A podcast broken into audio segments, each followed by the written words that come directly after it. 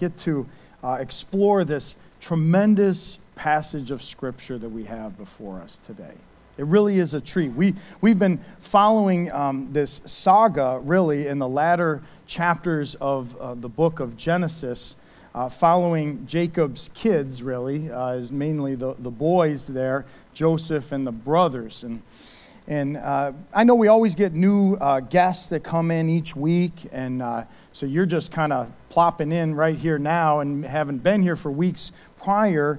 Uh, and even people who call Living Water home sometimes miss a week or two. So I thought it would really uh, benefit us to just take a moment to, to recap, really, kind of where we're at today so that we can really appreciate the magnitude uh, of, of what's happening in our text today like I said, we're, we're following uh, these brothers here uh, Joseph and his uh, older brothers, all sons of one man named Jacob. And Jacob, uh, way back when, early on, he, he had a favorite son, and it was Joseph. And he got him this multicolored coat that kind of set Joseph apart from the, the other brothers. And so, of course, they didn't care for that too much. And then to make matters worse, Joseph has these dreams depicting the, the brothers bowing down to him. And, and then Joseph decides to share this with his brothers, who, of course, this exacerbates the situation. And now they really don't like Joseph. So they, they devise a plot to rub out dad's favorite. They're going to kill their younger brother. But instead of killing him, they decide, let's make a buck. Let's sell him into slavery. So they take that coat, that, that famous multicolored coat, they dip it in some goat's blood, present it to dear old dad, deceiving him into thinking that his boy Joseph was mauled to death by a wild beast. And then this, this sets off a series of events in Joseph's life. He's sold into slavery, ends up in the land of Egypt, where things go from bad to worse. He ends up in the home of a man named Potiphar, kind of an important fella. Uh, his, his wife, Potiphar's wife, turns out she's got the hots for Joseph. And she's going to make moves and come sexually advance upon Joseph, who does the right thing and flees. So, of course, she doesn't like this. And then she cries rape, and Joseph ends up in prison. And he meets a bunch of people there, a couple people. He's interpreting dreams. And ultimately, he gets noticed by Pharaoh, the top dog in Egypt, the most important person there. And, and, and Pharaoh, uh, because Joseph has this ability to interpret dreams, utilizes this ability to interpret his own dreams and, and gets Joseph out of prison and actually installs Joseph as second in command in all of Egypt. So things begin to take a turn for the better. And within the dreams, there was this famine that was uh, going to occur. So, of course, it did happen. And, and people from all around ended up coming to Egypt uh, because that's where the food was at. And Joseph was in charge of all that. So the brothers, they end up in, in chapter 42 of Genesis, they make their way from Canaan to Egypt to buy some food due to the famine, and they come face to face with, of all people, their younger brother, Joseph. In verse 8 in that chapter is key because it says Joseph recognized his brothers, but they did not recognize him. Okay, so Joseph knows exactly who they are. They don't have a clue who he is. And so, ever since that point, there's this back and forth. They're making trips from Canaan to Egypt and back again, and they don't know who they're dealing with but they're about to find out. And that's where we're at in Genesis 45. So if you have a Bible, you want to turn there. There's Bibles throughout the room if you didn't bring one. Genesis 45, we're going to ultimately look at the first 24 verses, but I just want to start with the first three. And let me set the scene. It's, it's in Egypt, it's in Joseph's palace. Joseph's there, some Egyptian officials are there, and his 11 brothers are all present. And that's where we're at. And this is, as they say, the moment we've all been waiting for the big reveal. So if you're able to stand, please stand with me in honor of God's word.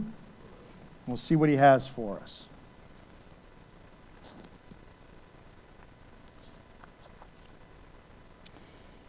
Genesis 45 1, God's holy word says this. Then Joseph could not control himself before all those who stood by. He cried, Make everyone go out from me. So no one stayed with him when Joseph made himself known to his brothers. And he wept aloud so that the Egyptians heard it, and the household of Pharaoh heard it. And Joseph said to his brothers, I am Joseph. Is my father still alive? But his brothers could not answer him, for they were dismayed at his presence. Thank you. You may have a seat. So, very emotional scene here. Very emotional. 22 years have passed, and these brothers finally find out what happened to their brother Joseph. 22 years have gone by. And I want you to, to put yourself in the brother's sandals for a minute, okay? Jump into their shoes and, and see what this whole experience would be like. First of all, the, they're, they're dealing with this very important guy in Egypt who already seems to have something against them. He referred to them as spies. Okay, then there's everything that entailed last week with the, with the silver cup. So they're already in this, this frightening predicament with this really important person who put a, a world of hurt upon them. But to make matters worse, they now find out that it's their younger brother Joseph, who they treated so poorly some 20 some odd years ago by selling him into slavery. So, this is not a warm family reunion filled with hugs and kisses, at least not yet. This is actually a very frightening predicament for these guys. And then they, they see their brother start to get emotional. You know, I don't know if it was the lip quivering or the eyes getting a little watery. But they're like, what in the world is going on? Is this guy going to, is he going to bring the heat on us? Are we going to, are we going to experience his wrath? Seems like he's about to cry. Like, what, what is happening here? And then Joseph tells everyone, get out. I want everybody out of here. I'm going to deal privately with these guys. And you know, the brother's got to be thinking, oh, dang, we're going to get it now. We're going head to head with this guy. And then Joseph starts to cry and utter these unbelievable words Ani Yosef. I am Joseph. I got to think he dropped a little Hebrew on them just for the effect, you know? Because you got to remember, everything's been done through an interpreter at this point. Now all of a sudden, this guy's speaking their own dialect and saying, I'm, I'm your brother Joseph? And, and, and Joseph's going to go on with this little speech here, but these guys are speechless. They can say nothing. They don't say anything until verse 15. This is all Joseph here. The text tells us that they were dismayed. Other translations, stunned, troubled, frightened, terrified. So that's what's going on with the brothers. What about Joseph? Hop into his sandals now for a minute. How would you have handled this situation? Here are these guys, they wanted you dead. But instead of killing you, they just sell you off like a common commodity. Quite the brotherly love, right? No love for you, just hatred and jealousy. And you end up in the pit, then you end up in prison, and time is, is elapsed. You're spending years there. This didn't happen like that. There was a lot of time going by, time to stew, time to let that root of bitterness take root within, and uh, time to plot revenge, perhaps. And now, 22 years later, you have all power. You can do whatever you want to these guys. You could have them killed with a, a wave of your hand, just heads lopped off right there. Could have happened, sure. Joseph had that power. He could have kept them as slaves. He could have, he could have sold them as slaves and said, See, how do you like it? And I wonder, would, would we have done that? Would any of us have done that? I think it's easy to stand back from the passage and be like, oh, sure, yeah, I would have done what Joseph did. Are you sure? Because you're trying to tell me there's no vindictive people in our world? We don't live in a, a society, as they say, payback, baby. This, it's coming. Oh, how the tables have turned. Now I got you. You can't tell me people would not say that. So let's not assume that everybody's going to do what Joseph does here. And so, what does he do? He sends everyone out. Would you have done that? Would you have send everybody out? Or would you stand up and say, Listen, y'all, I got a story to tell? Who wants to hear a story? 22 years ago, let me tell you what these scumbags did to me. I don't think that's too strong a language. And he could just put them on full blast, just uh, make a spectacle of the whole thing, make them look awful, make him look great, because he'd be like, and look, I haven't even killed them yet after all they've done to me. And you just shame these guys till no end, watching them squirm. And you get your best revenge possible in front of everybody. It's not what Joseph does. He sends everyone out. Why do you think he does that? I think it's an act of kindness. I think, I think Joseph's being kind. He's not going to make a spectacle of them. He, he actually has love for them. He's not going to shame them. This is, this is a private matter of, of, of family business that needs to be tended to. Because Joseph's heart is not bent towards revenge, it's bent towards reconciliation. So, over the last few chapters, we've seen these brothers, they're, they're, they were slowly brought to a place of humble repentance. We saw it last week, and Pastor Ben shared with us the, the speech that uh, Judah gave. Judah is kind of like the de facto leader of the group. Like, you know, there's always one that kind of rises up, speaks for the rest of them. And, and he just gives this just heartfelt speech to, to, to Joseph uh, you know, not justifying anything, just full submission, offering himself as a sacrifice. Like, whoa, things have really changed with Judah and these brothers. But we saw it three chapters earlier in Genesis 42.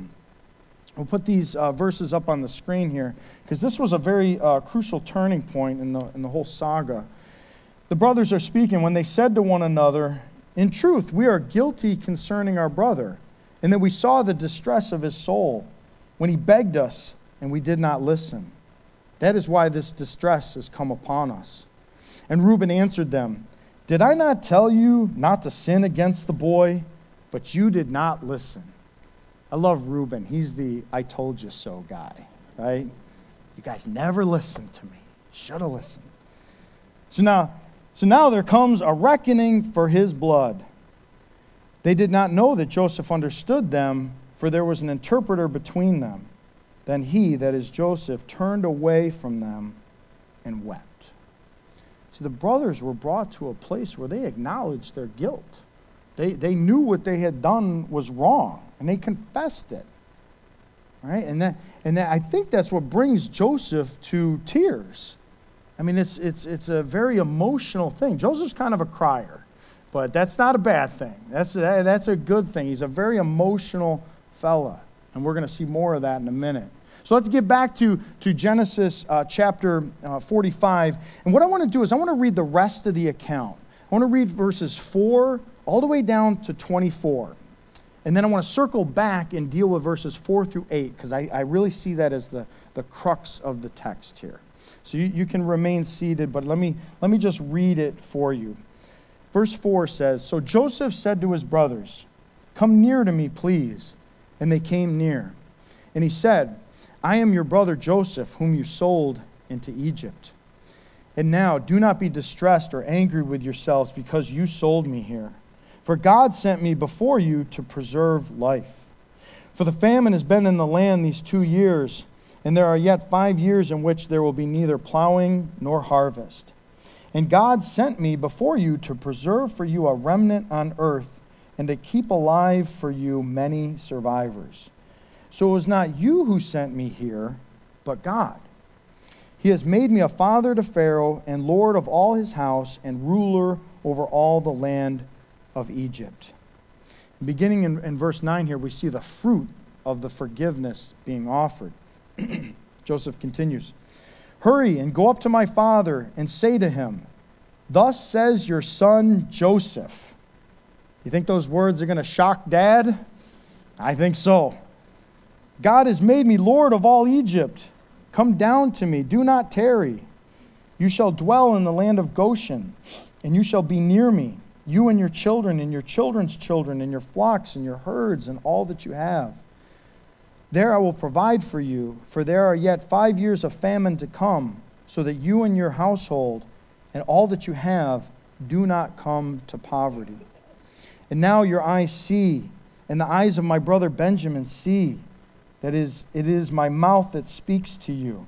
You must tell my father of all my honor in Egypt and of all that you've seen. Hurry and bring my father down here. Then he fell upon his brother Benjamin's neck and wept. And Benjamin wept upon his neck. And he kissed all his brothers and wept upon them. After that, his brothers talked with him. I mean, what a beautiful scene. If I could just interject a little commentary. Like, wouldn't you love to be a fly on the wall to see that? You know, I wish I could go back in time and be there to see that. I bet that there wasn't a dry eye in the place. And notice it says that the brothers then talked with him. If you remember at the very beginning of this, uh, the Bible tells us they couldn't say a kind word to this man. Wow, how things have changed at this point. That's pretty amazing. when the report was, was uh, heard in Pharaoh's house, Joseph's brothers have come. It pleased Pharaoh and his servants. And Pharaoh said to Joseph, Say to your brothers, do this, load your beasts, and go back to the land of Canaan, and take your father and your households, and come to me, and I will give you the best of the land of Egypt, and you shall eat the fat of the land. And you, Joseph, are commanded to say, Do this, take wagons from the land of Egypt for your little ones, and for your wives, and bring your father, and come. Have no concern for your goods, for the best of all the land of Egypt is yours. The sons of Israel did so and Joseph gave them wagons according to the command of Pharaoh, and gave them provisions for the journey. To each and all of them he gave a change of clothes. But to Benjamin he gave 300 shekels of silver and five changes of clothes. To his father he sent as follows ten donkeys loaded with the good things of Egypt, and ten female donkeys loaded with grain, bread, and provision for his father on the journey. Then he sent his brothers away, and as they departed, he said to them, Do not quarrel on the way. He knows them. He's like, I know you guys. We're blood. But we have a, a perfect picture here of forgiveness, reconciliation, and family unity. That's what this is. There's no denying that's exactly what's happening in this passage. That's the, the what. I want to dig a little deeper and ask the questions why and how. Why did this happen and how did this happen? And, and here's my main point here today your view of God will determine how you treat others. Your view of God will determine how you treat other people. My point here is going to be that Joseph, he knew the true and living God. He knew him well. He, he knew the, the, the God of the Bible, the God of the Scriptures, and by that, he was able to forgive his brothers. And let me show you that from the Scriptures themselves. When we look at the life of Joseph, I think there's something that is abundantly obvious. It just, it's just crystal clear. And that is throughout the entire narrative, we see just exactly how God centered Joseph is.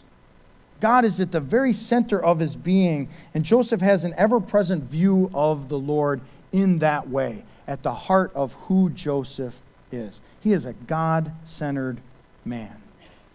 And sure, Joseph occupied the, the throne in Egypt, but I think it was the Lord who occupied the throne of Joseph's heart. And I want to show you three ways, and specifically, that the scriptures show us this. One is that Joseph was God centered in his speech. Two, he was God centered in his character. And lastly, he was God centered theologically. So we'll deal with them one at a time here. First, in his speech. For five straight chapters, here's what we read coming out of the mouth of Joseph, beginning in Genesis 39. When faced with that temptation to sin with Potiphar's wife, Joseph says, how then can I do this great wickedness and sin against you, Potiphar's wife? No. Sin against Potiphar? No. That's not what he says. Sin against myself? Nope. Sin against God.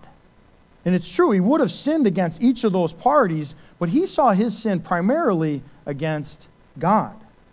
Next chapter, Genesis 40. Joseph gives credit to God for his ability to interpret dreams.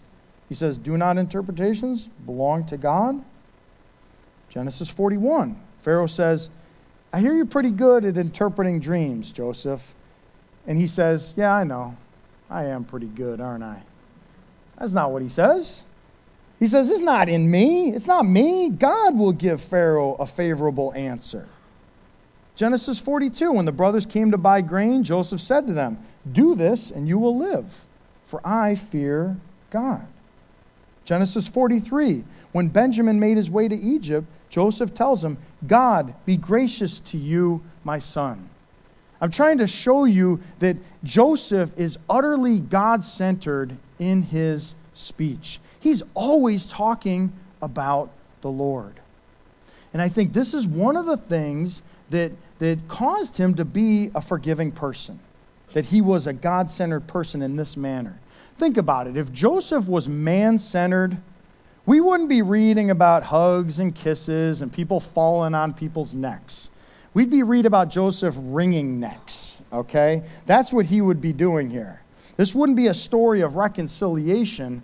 This would be a story of slaughtering of 10 Hebrew brothers who finally ran into somebody who they had wronged long ago who became very powerful in Egypt.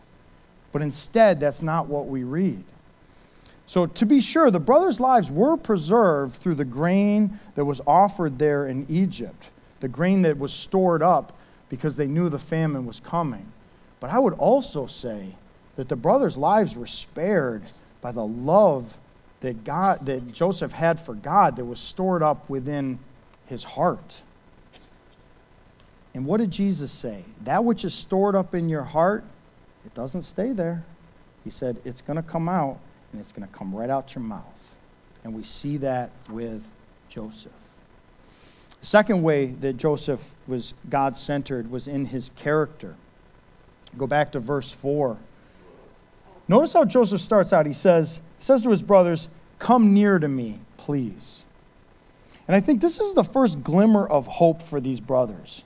Because all they knew at, at the point was, we're, we're, in a desperate situation here. This guy is, has something against us. Then he tells everyone, get out. Then he says, I'm your brother Joseph. And they're like, oh no. And then he says, come near to me, please. And what, what's being conveyed there by the word please is it's a, it's a beckoning. It's not, come near to me, you know, which they probably would have just passed out at that point and, you know, like were done for. But no, he says, come near to me, please. And what Joseph is going to do here is he's going to demonstrate the very character uh, of God in action. Remember uh, Jesus, the God man, the, the greater Joseph. What is he always saying in the New Testament? Time and time again, he's saying, Come to me. Come to me, all who labor and are heavy laden, and I will give you rest. All that the Father gives to me will come to me, and those who come to me, I will by no means cast out. Jesus is always, Come to me, come to me, come to me. And, and, and in both cases here, we have the person in authority, Joseph in Genesis, beckoning guilty sinners to come. New Testament, Jesus, the person in authority there, beckoning guilty sinners like us to come. He's demonstrating the character of God. And the guilty people that, are, that, that, that come, they should be coming for a thrashing. But that's not what they get. It's not what Joseph's brothers got. And that's not what we get from Jesus. You come expecting a thrashing, and you get an embrace. You come expecting wrath and fury, and you get grace and mercy. And I think, I think we need to hear this. You know, I talk to people here and I, I just kind of know how, how things go around here. Sometimes, you know, people will come in and, and, and they've done wrong. You just, just, you got dirt. You've done dirt. You, you, you've sinned and, and you come into this place and you say, I, am too dirty for Jesus. I, have done too much. I've gone, I've gone too far. I, I, have I've spit in the face of his loving kindness. My whole life has been nothing but one big fat loogie in the face of God. He'll never accept me. And people think that. If you say that, you don't know the character of our God. We got to keep things in tension here. Some people, you know, they, they think God is all wrath. He's all anger and wrath. And make no mistake, God gets angry. He's angry with the wicked every day. And there's wrath. And, but the scriptures tell us God is love as well. So we tend to kind of fall into one side or the other, and we're not keeping things in tension like the scriptures do.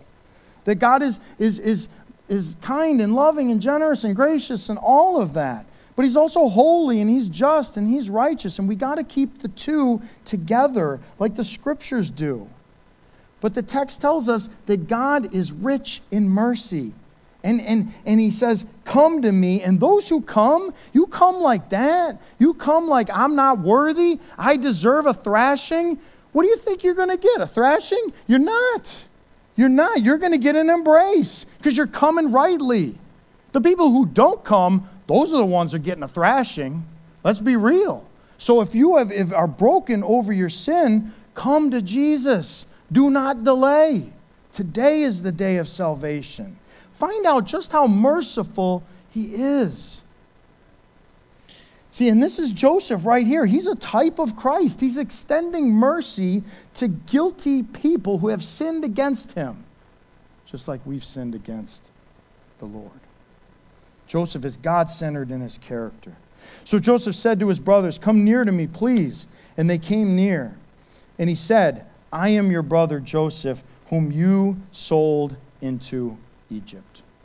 Notice here, jo- Joseph is not forgotten, and he names it. He, he just comes right out. You sold me into Egypt. Doesn't mince words, he names their sin. And this is where I want to get theological. Okay, we're going to take a look at the theology of Joseph. And in order to uh, appreciate this, we need to go all the way back before Joseph, before uh, Jacob, before Isaac, before Abraham was Abraham, when he was still Abram. All right, we're going to go back to Genesis 15. This is where, you know, God in the previous chapters to 15, God has called this man named Abram. Says, I'm going to make you the father of many nations. You're going to have a ton of descendants as numerous as the stars in the sky and the sand on the seashore. And in Genesis 15, God is making this covenant with Abram. And I want you to see what God says here. The Lord said to Abram, Know for certain. I want you to tuck that in the back of your mind for a moment. This is God speaking, and He's saying, Know this for certain. Whatever He's about to say, you can know it for certain. It's going to happen.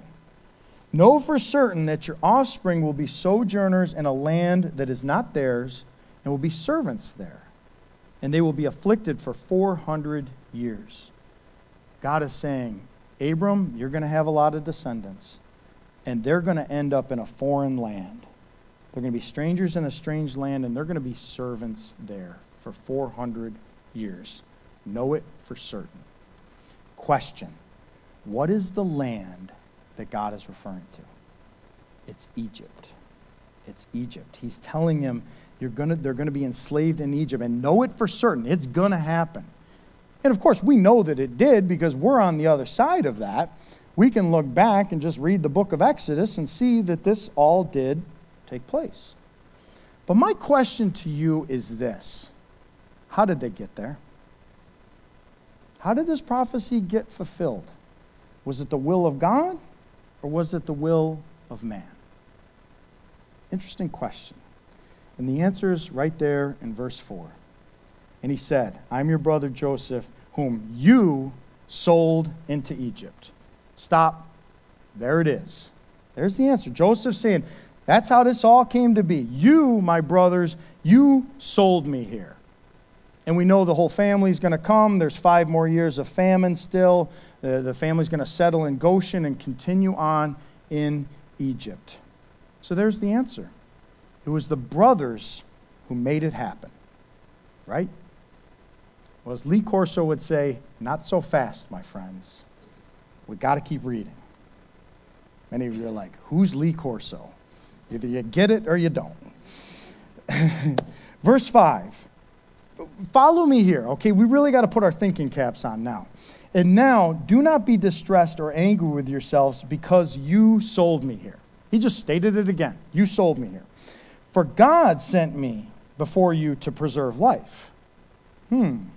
For the famine has been in the land these two years, and there are yet five years in which there will be neither plowing nor harvest. And God sent me before you to preserve for you a remnant on earth and to keep alive for you many survivors.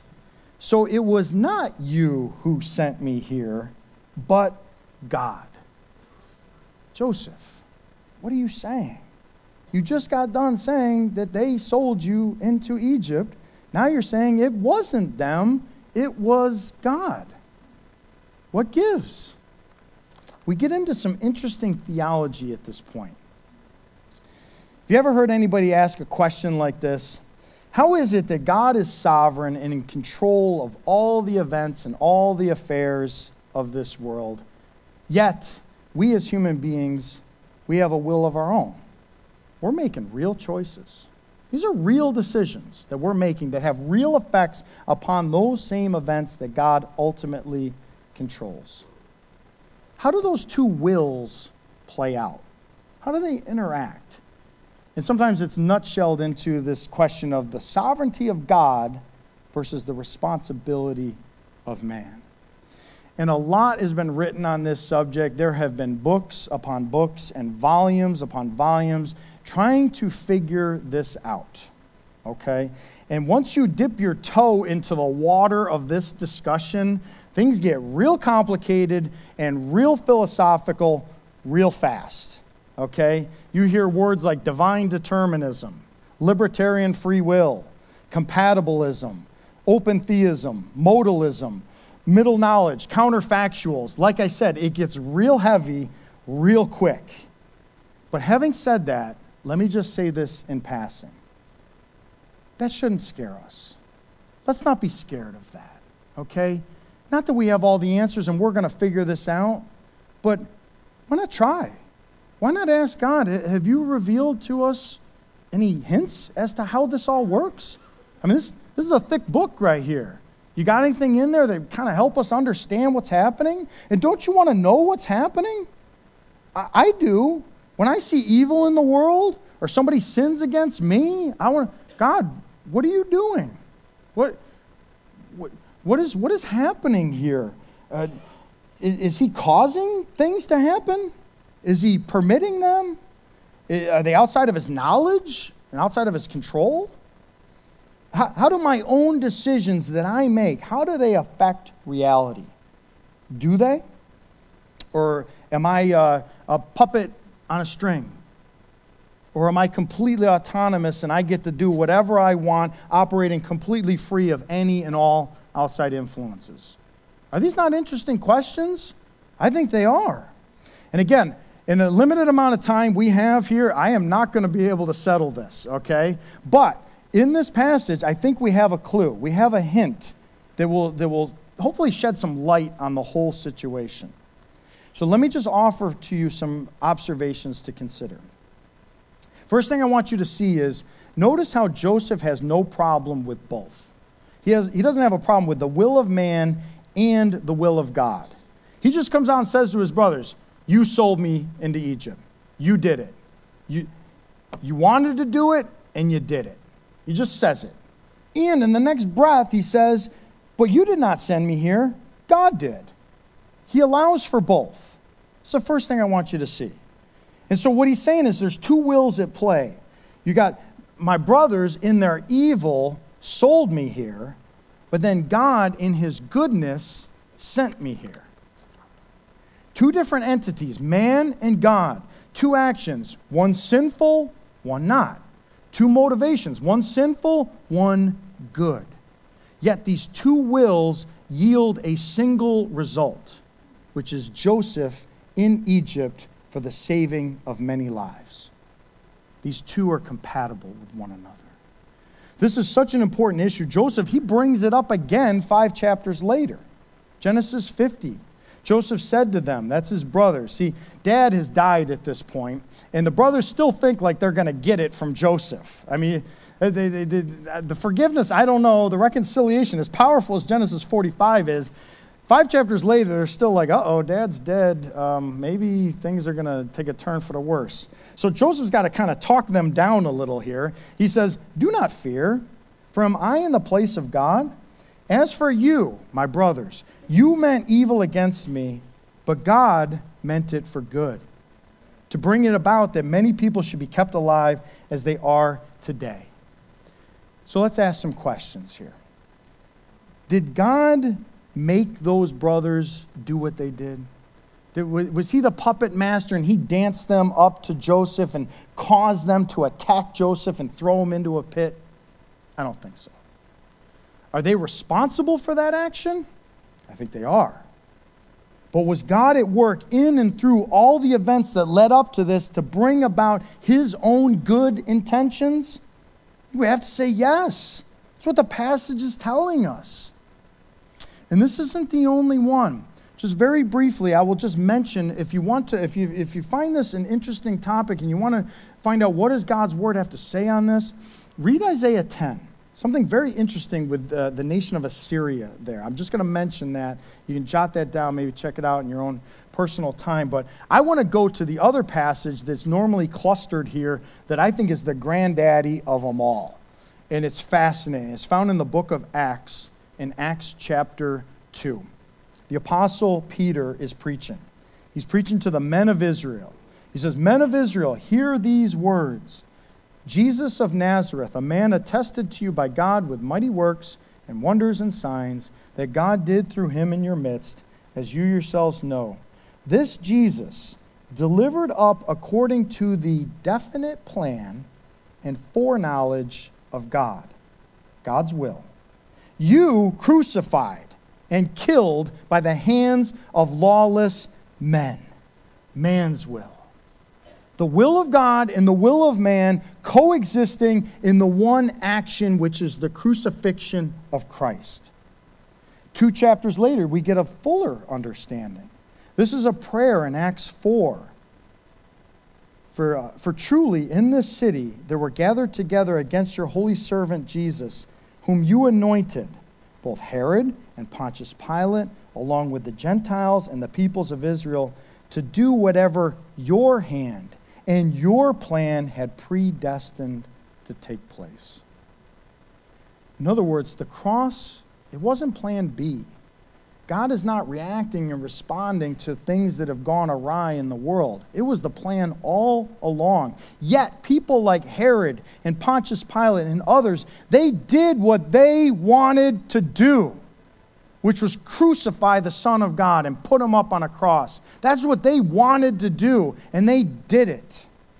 But in their wickedness, they ultimately served the predetermined purposes of God. I mean, is this not mind blowing?